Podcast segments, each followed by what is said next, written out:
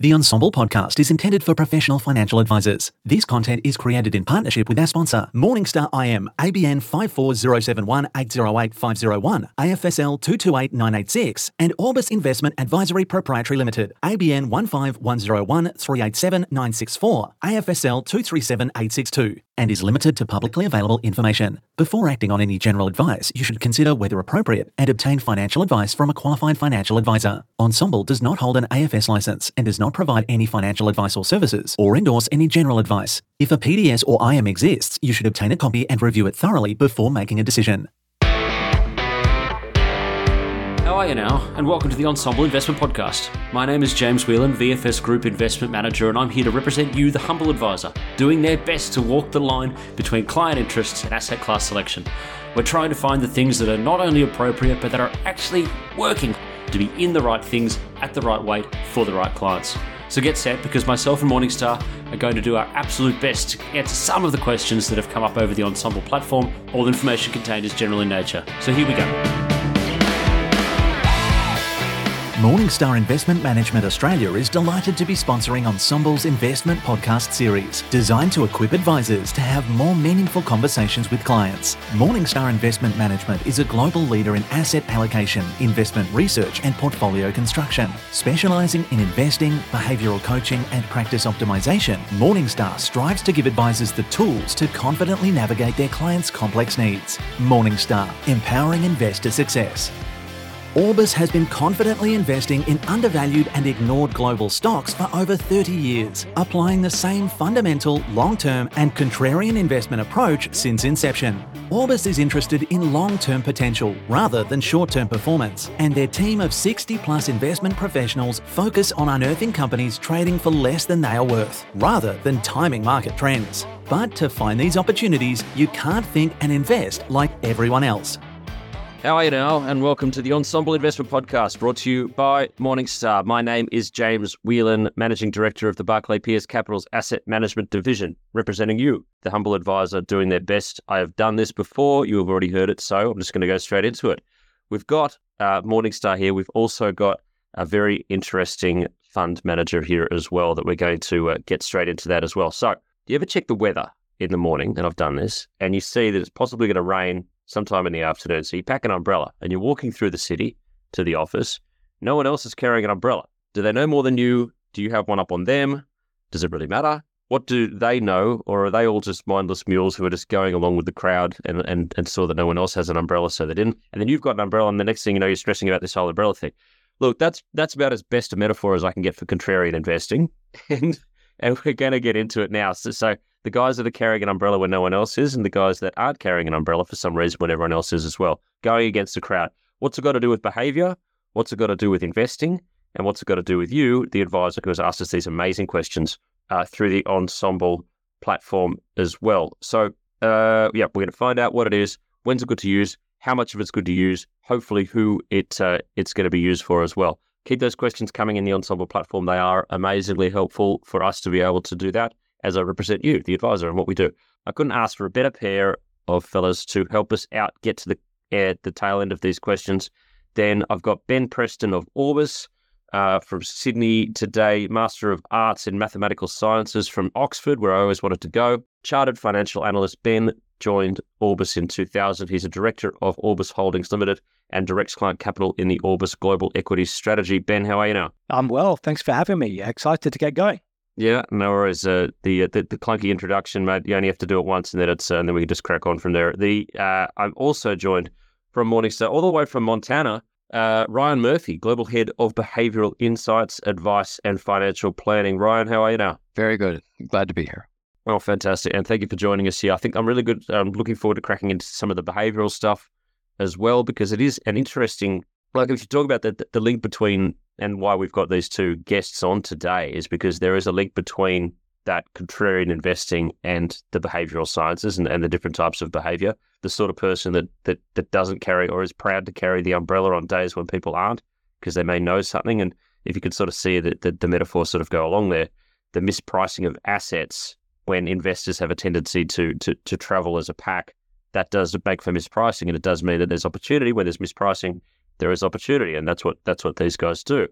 I want to crack into sort of just the generally overall sort of thing. So, Ben, we're going to start with you from Orbis here. Um, and this is the first question that we've got. Is contrarian investing as simple as just doing the opposite of everyone else? Is my ham fisted metaphor about the umbrellas close or is it miles off the mark?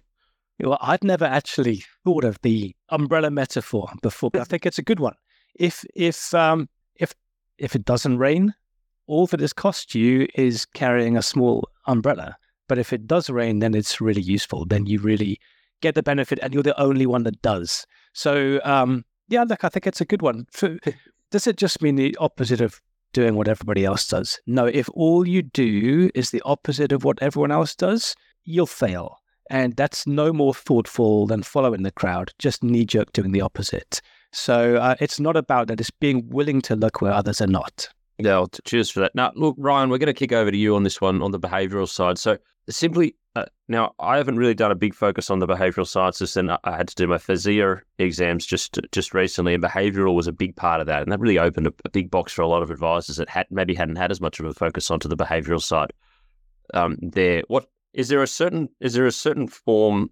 I mean, what is it about everyone sort of staying together and, and moving as a, as a pack in that behavioral side that is just so common in investing? So, I mean, it's, it's worth remembering that our brains have evolved um, to be here because of success on a very different environment. I mean, think of our brains as a species, we adapted to the Serengeti and so on. And so when we saw a lot of people running in one direction, it was typically a good idea to follow the pack, right? There's a predator of some sort, and you don't need to ask a lot of questions. But the the what we take from that experience, how our brains are hardwired, might be good for the Serengeti, but it's not necessarily good for how markets work.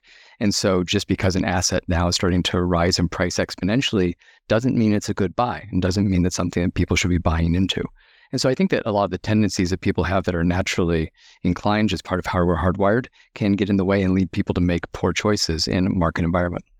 Yeah, that, that that is that is a good answer. We're going to go to the next question. So I want to loop back around. So as long as we've got that that area of of the behavioral side with people moving as as a pack, maybe actually Ryan, actually I'll I'll stick with you. Is there then something that's in the behavioral sciences that leads someone to say we're going to go against that? Well, I think so. I mean, there's there's the ability to slow down, be a little bit more reflective, and think carefully about what constitutes value in a marketplace. And just because it's popular doesn't mean it's a good buy right? And so part of this are the, the feelings that go along with investing and maybe even having feelings that are contrary. So, for example, if everyone in the market is exuberant or excited about one particular asset class, I think that there's uh, habits that we can train ourselves to have to say, okay, why might I want to think differently? What might they not be seeing that I should be looking for? And so I think that those are things that we can train ourselves to do. And also, I think being around teams of people, we can help each other think these ways and ask each other hard questions to challenge our viewpoints and assumptions. Um, because it's so easy to fall into the, the bias, say, of confirmation bias, looking for evidence to support what you've already concluded. And that's part of what's valuable in a review process to have people push back and say, hey, what assumptions have you made? Or what might you not be looking for? Well, that and then that does lead us beautifully to our next question, Ben. What does being contrarian actually mean for an investment sense?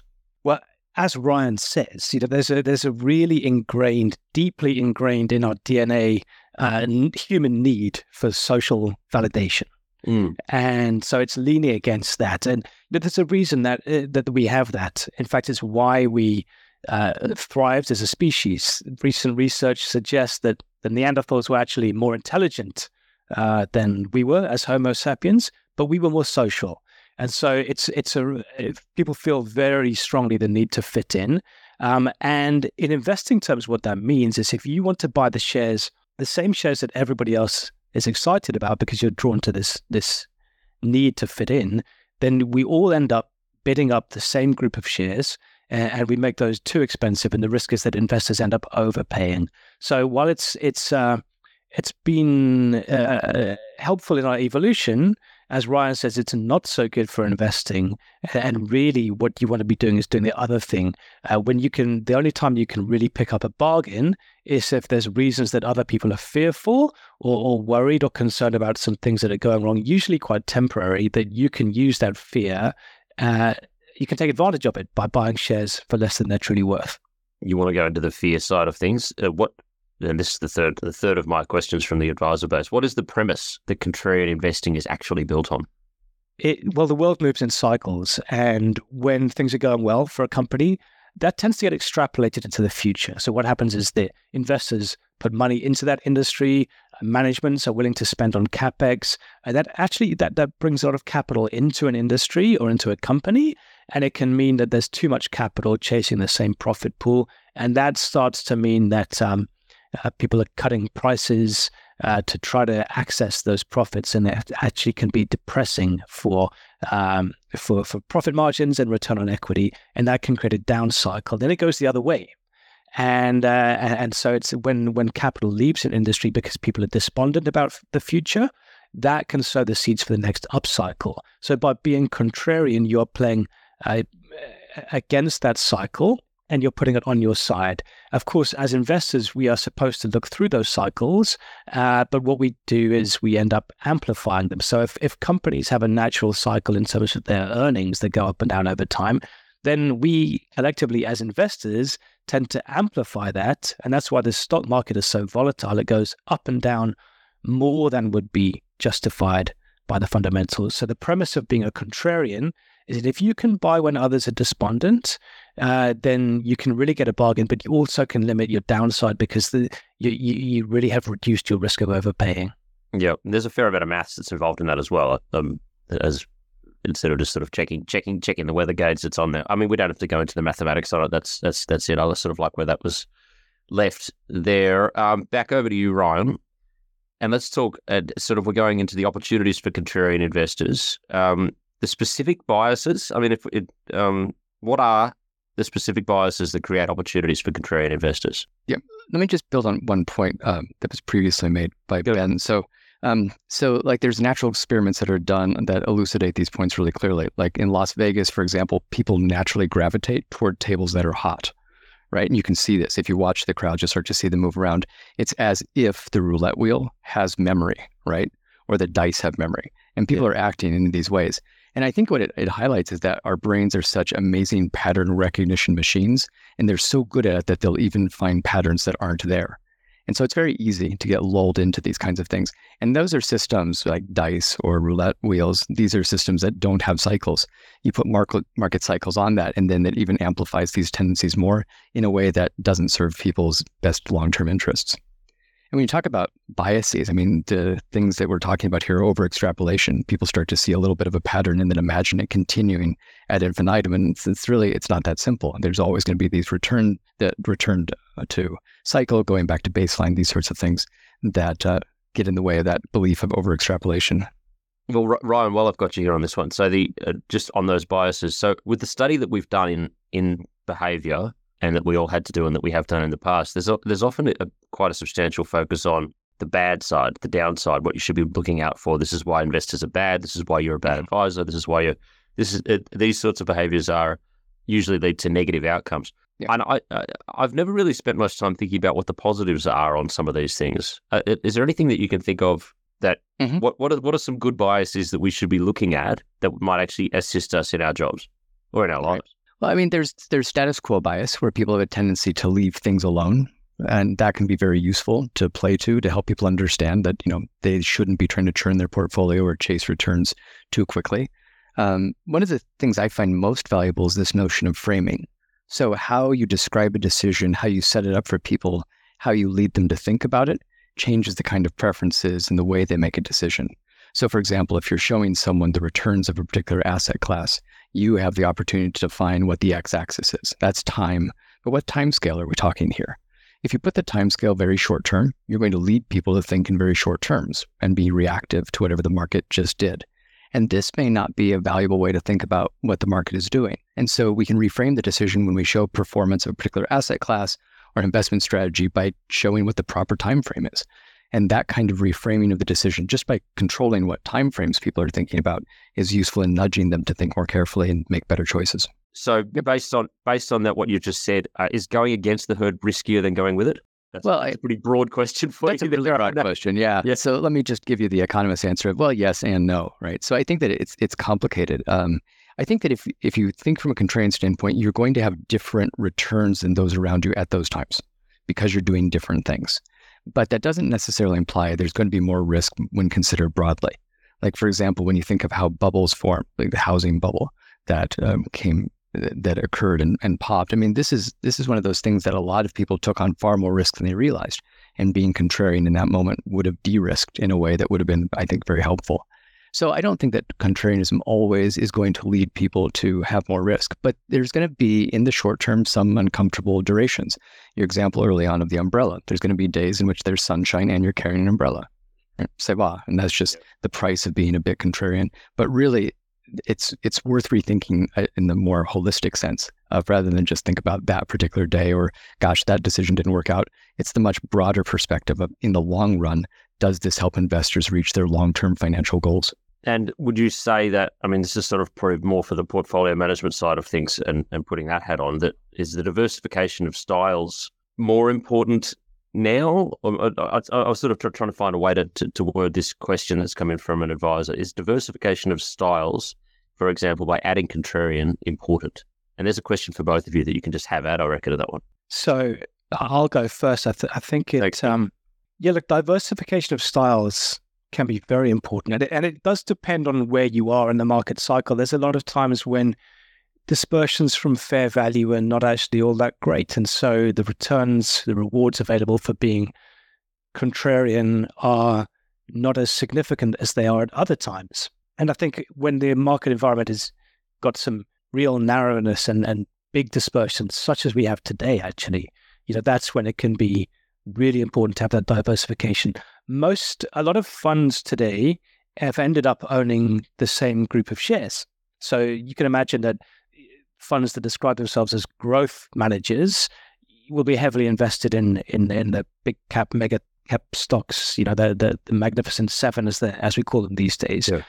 And that's natural, uh, but the, the, the, kind of the blended managers have migrated in that direction as well. And even actually, some of the the, the funds that describe themselves as value uh, as value have, have found ways to describe those stocks as uh, as value. So a lot of active managers have ended up congregated in those same group of stocks, and of course the passive managers are there too. And so the question is whether or not, if you choose a range of those funds, whether you're getting the diversification that you need in the portfolio overall. Because one of the things that shines through all invest- investment literature and all the academic studies is the benefits of, of diversification. I think there are times in market history where it's been quite dangerous to have been investing along with the crowd. Uh, 1990 would have been one of those when the world collectively decided that Japan alone, one country, was worth 37% of the market cap of the world. You know, we did it all again 10 years later with the dot com bubble when we decided that 35 or 40% of the of the world's market cap was uh, just in three sectors of the market. And it's never just three random sectors. It's it's it's always the ones that have performed best over the, the last decade or so, the ones where earnings are now highest, the ones where valuation multiples have gone to an extreme. So it's often congregating in the most dangerous uh, parts of the market. And that's where actually being a contrarian can protect you against some of the losses that can follow those type of episodes. Yeah, and yeah, I just think about those times in the market when people did go a little bit silly on those ones. I'm going to ask you about specifically, well, not specifically today, this date, but in a general sense, sort of, you know, the, the, the back end of 2023, which is sort of where we are, where we are at this current time, and the Magnificent Seven, which you did just mention as well. We've got rates, generally speaking, that look to have topped, if not sort of on the area. We've got cuts coming in for 2024 now being factored in. A US consumer, which is still very much alive and kicking. A soft landing predicted. In Australia, we're always Australia. We go from boom to okay sort of area here. What are you seeing, generally speaking? Is, is the current market environment okay for contrarian investors, or is this is this a time to stay away? Well, well, it is somewhat reminiscent of some of those dangerous past periods, uh, and you know, you know, that, because we've come to believe investors globally have come to believe that all you need to do is buy this this narrow group of seven shares and you'll you'll do fine. You know, the last time that uh, we believed collectively um, that that was the case, that all you need to do is buy one group of stocks, was 1973, and that was that was a bubble that was called the Nifty 50. Mm. Um, you know, and it didn't end that well. And it's actually no coincidence that 1973 was the year that that Allan Gray, who's the founder of our business, set up with the contrarian philosophy. Mm. Um, so, I, I, you know, learning from him, he used to love opportunities like this, where investors believe that all you need to do is X, because when everyone's thinking the same way, there's usually a, a really valuable opportunity on the other side of that. So uh, we, are very excited to be contrarian stock pickers uh, now. Um, looking ahead, I think there's a lot of opportunity to go for. Yeah, that's that's okay, and I think that yeah, the, the, no notes on that answer. That is a fantastic answer on that one. And the 73, I've heard the 73 thing mentioned a lot actually, just recently with regards to a lot of other things in this in this market in this time as well. So we can go into that at a later date. The now, do you think that contrarian Ben? I'm going to ask you, and then I'm going to ask Ryan a similar sort of question, uh, uh, going on the same way. Would you say that contrarian investing is understood by advisors in the in the path that you take and the conversations that you've had? I think people understand it, but it can be very difficult to hold, and it's very difficult to see it through. So people understand the logic. I think the logic appeals. But if it was so, if it was easy and the returns came along consistently, then you know, everybody would do it. There wouldn't be a challenge to it. The yeah. difficulty with being a contrarian investor is that you go through long periods of looking embarrassingly stupid. And that's where it gets difficult. It goes back to this thing that we started the conversation about, about the, the social need to, to be within the group. If you're wrong as a conventional investor, you're wrong alongside your friends and the people you work with and your colleagues, and you kind of all feel um, like at least you've got each other's backs. if you're wrong as a contrarian wrong investor, together. you can be wrong together, and that's that's actually valuable from an emotional perspective. Uh, when you're wrong as a contrarian investor, you are wrong alone. Everybody points to you and says, "We told you this was stupid. Why did you do it?" Um, so it can be it, it can be very emotionally taxing uh, for the advisors that recommend us. Um, you know, the benefits are if you if you see the performance over the long term, it can be very powerful, but you really have to uh, educate one's clients about the long term perspective and be prepared for those periods where you will feel and look a little bit silly. Well, I'm going to get on a bit of a bandwagon here. There is something about financial markets, specifically in the advice space, that does encourage that sort of we told you so behavior um, that comes in. Ryan, is there something that is just inherently wrong with my type of people that means that we do that and act like that all the time? Gosh, that's hard to say. But I, I do know that there's a well known bias called the hindsight bias. And this is a tendency for us, as just for people and how our memory works, of thinking back and seeing how something that was uncertain, how we know what happened, of being like, oh yeah, it was obvious. It was oh, obvious. It was yeah. going to happen yeah. that way, yeah. right? And this, I think, is a really pernicious tendency that gets in the way not only of understanding the world, but in the way of learning. And and that that's really unfortunate. And so one of the ways to counter this is to have people make clear predictions, maybe write them down, even privately, right? You know, I think in two months, such and such is going to happen and quantify it. I'm 90% sure this is going to happen. Yeah. And so you do these kinds of things. And if you look back on your predictions and you can go score yourself and you find out that your 90% confidence predictions are right only 70% of the time, that's good feedback. That's valuable and that's worth knowing. And if you don't write these things down, your memory is not going to help you learn. It's going to say, I, I guess I always knew that was going to happen. And so it's this tendency, this hindsight bias that gets in the way of that. And so, insofar as we can help uh, in our in the systems, uh, people who are managing people's money and start to develop decision support systems that can help do this and shed more light on it, I think the better off we'll be, and that can highlight the value of contrarian perspectives in investment.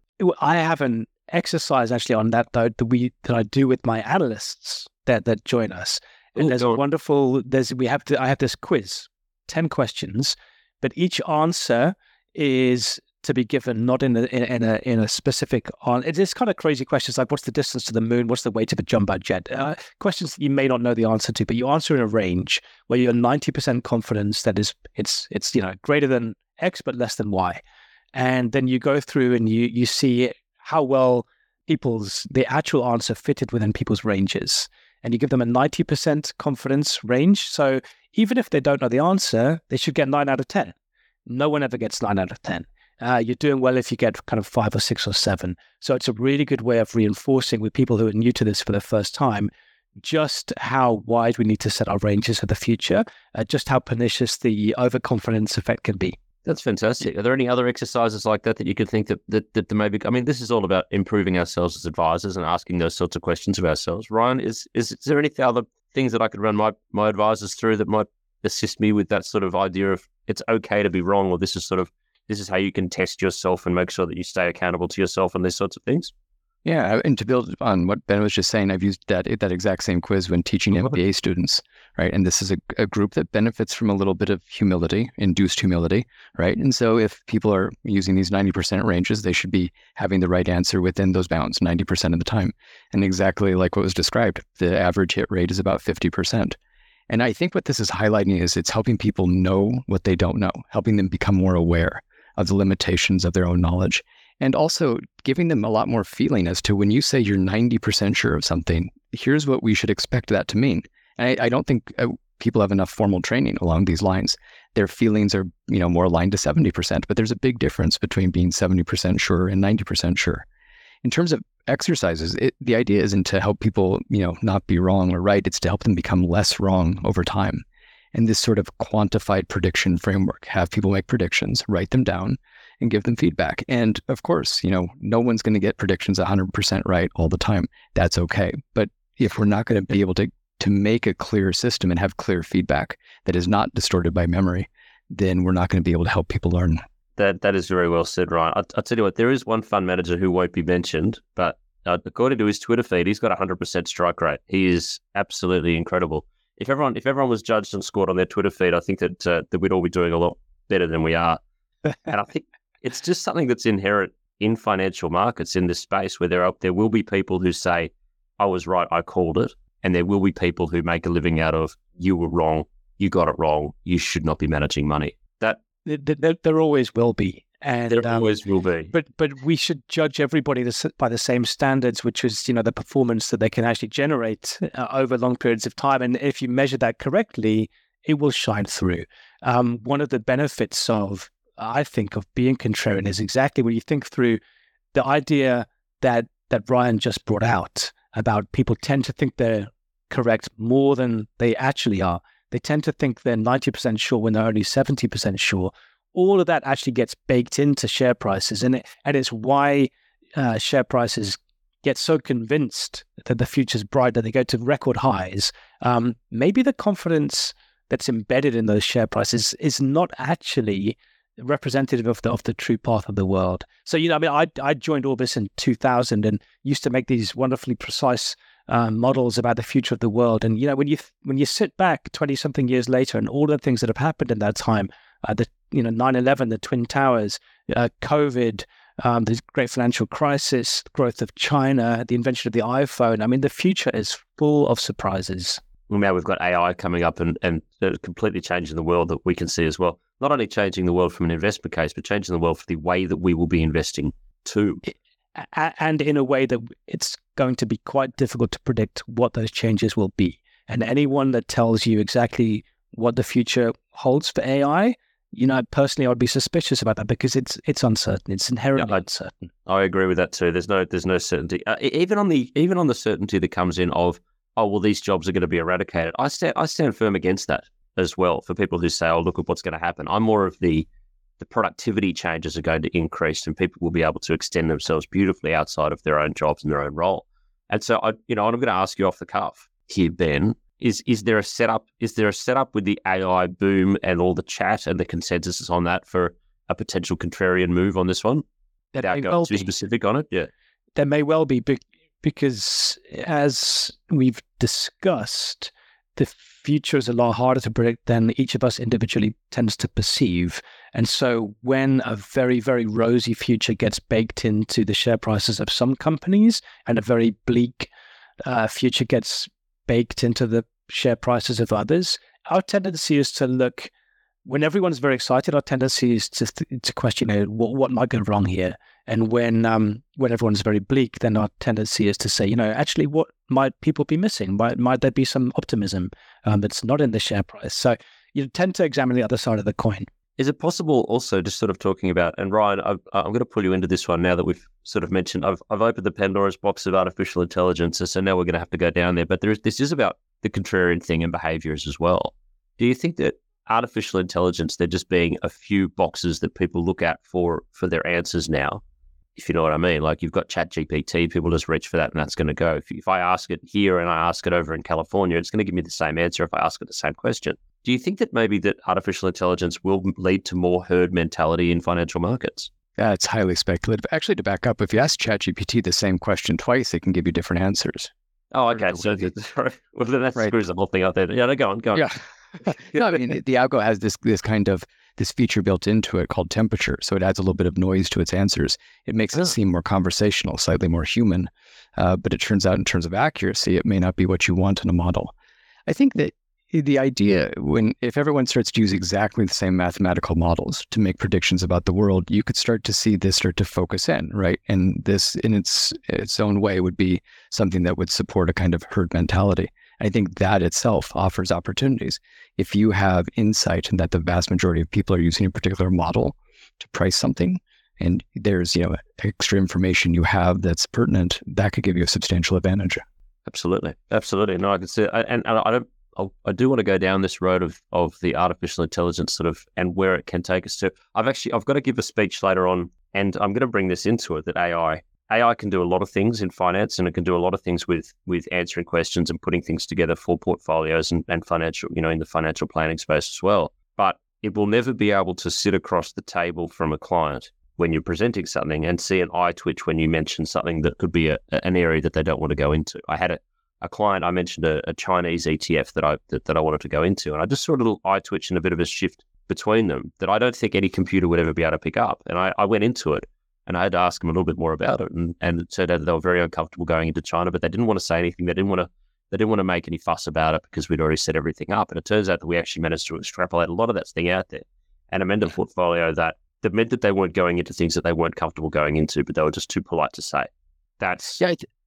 I, think these systems are, are amazing tools, but they're good in terms of uh, completing sentences that have already existed. So the capital of UK is, right? And that these systems are going to know it's London and be able to provide that answer. But when you get to idiosyncratic things that are particular to that individual client, what he or she believes, what their preferences are, what they want, what their goals are, what they're trying to accomplish, sometimes the most valuable thing advisors can do is ask the right questions. Mm-hmm. And AI so far is not great at asking questions. It's good at answering questions that have clear answers, but asking questions in a conversation to really draw out what drives people, what their fears and and uh, preferences are. This is something that it doesn't do well yet. Yeah, and I, am going to cling on to that as, as hard as I can because it could be one of the last bits of value add that we t- we actually have in this industry. So that's that's that's where we need to go from there. Um, and sort of back on back onto topic now, and we're almost ready to wrap this up. We've almost gone through all the questions here. Now let's go through a successful contrarian strategy of what you need to, to, to pack together. Ben, over to you. What what are the main foundations of a successful contrarian strategy? And one of these now might be having a really good artificial intelligence terminal at your desk. It it, it might well be. I mean, it's as it. Who knows what AI might be able to do in the future? I, I would um, encourage investors though to tend to put away the crystal ball. It can be fun to speculate about what the future might hold.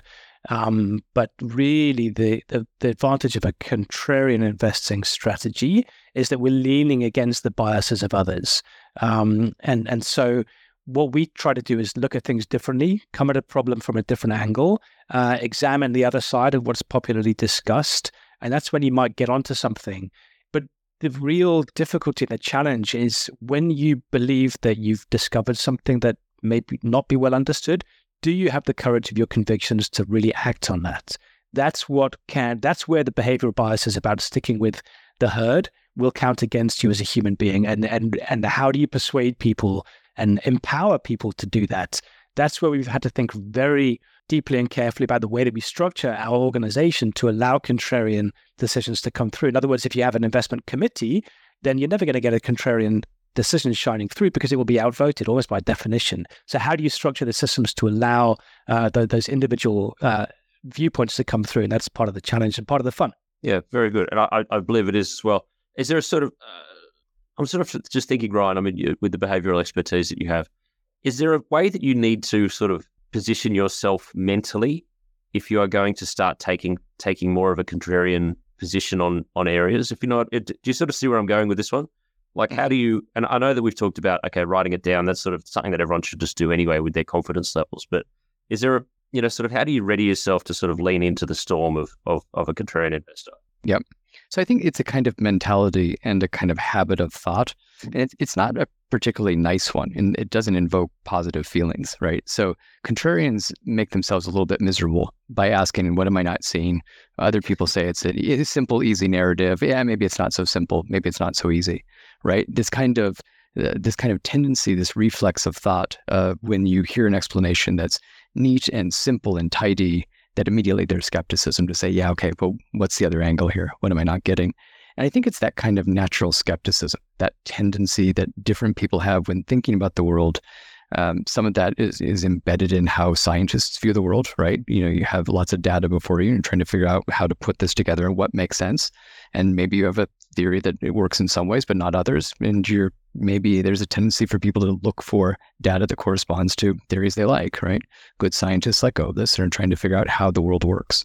Similarly with investing, right? The goal here is not to have positive feelings, not to be uh, right with everyone else at the same time, but really to have a thesis that one comes from one's own position, one's own views, and be able to have the courage to act on it. And in doing so, generate outsized returns that others who simply follow the crowd won't. Yeah, very good. Uh, ben, and uh, we're almost ready to wrap it up now, so we'll just go to last bids very shortly. But Ben, is there a way, speaking personally, and this is sort of just more from, from the in the industry, making ourselves better? Is this something that you personally need to do to be able to lean into this and do it, or is it just just that you're okay being where you are and comfortable in your own skin? Is there any self checking that you need to do to just to make sure that you're still on track? I, was smiling as Ryan was describing the emotional Miserable. journey. Yes, because we we we we, ne- we can never rest on our laurels. We're always questioning, and and and I think you have to be a little bit paranoid to to uh, do a good job of contrarian investing. A, a great mentor of mine put it this way. He said, before you make an investment, you should really do your homework and make sure you understand what you're investing in. And once you've done that, and and you're you're happy, you're comfortable, go and talk to your friends and family and see if you know they're supportive and if if everyone agrees with you don't do it. Because you must only uh, you'll only pick up a real bargain when you when you're doing it on your own. And and and that in a nutshell is what makes it so challenging. Yeah. Yeah when you're it's what is it? The, the, the trades that make you the most nervous are usually the ones that make you the most money. Yeah, exactly. Um, but then somehow the trades that have made me the most nervous have often lost me a lot of money too. So it's i can't really there's no maybe I just just not very good at it. That's why I sort of call people like you. Um, now, on that note, I think I'm going to close it off. If anyone's got anything last to add, then please uh, speak now or forever hold. And on that note, there you go. I have been joined by Ben Preston of Orbis, uh, directing clients in the Orbis Global Equity Strategy. Thank you, Ben, for joining us. Thank you very much. And uh, Morningstar's representative today, Ryan Murphy, Global Head of Behavioral Insights Advice and Financial Planning. Thank you so much for joining us today, Ryan. Of course. Thanks for having me here. No worries. Now, everyone, make sure that you keep those questions coming in. Get onto the Ensombl platform, ask away. I think that that was a very, very good conversation that we just had there. We went into behaviors. We went into how to get yourself set for contrarian investing. We went into what makes people follow the herd and what not. And then we also went into a little bit of market stuff as well, which is fantastic. So thank you very much for joining us, everyone, today. I am James Whelan. Uh, I don't know what I do here, Managing Director of Barclay Pierce's uh, asset management team. If you have any more questions, please let us know. Otherwise, have yourself a great day and stay safe.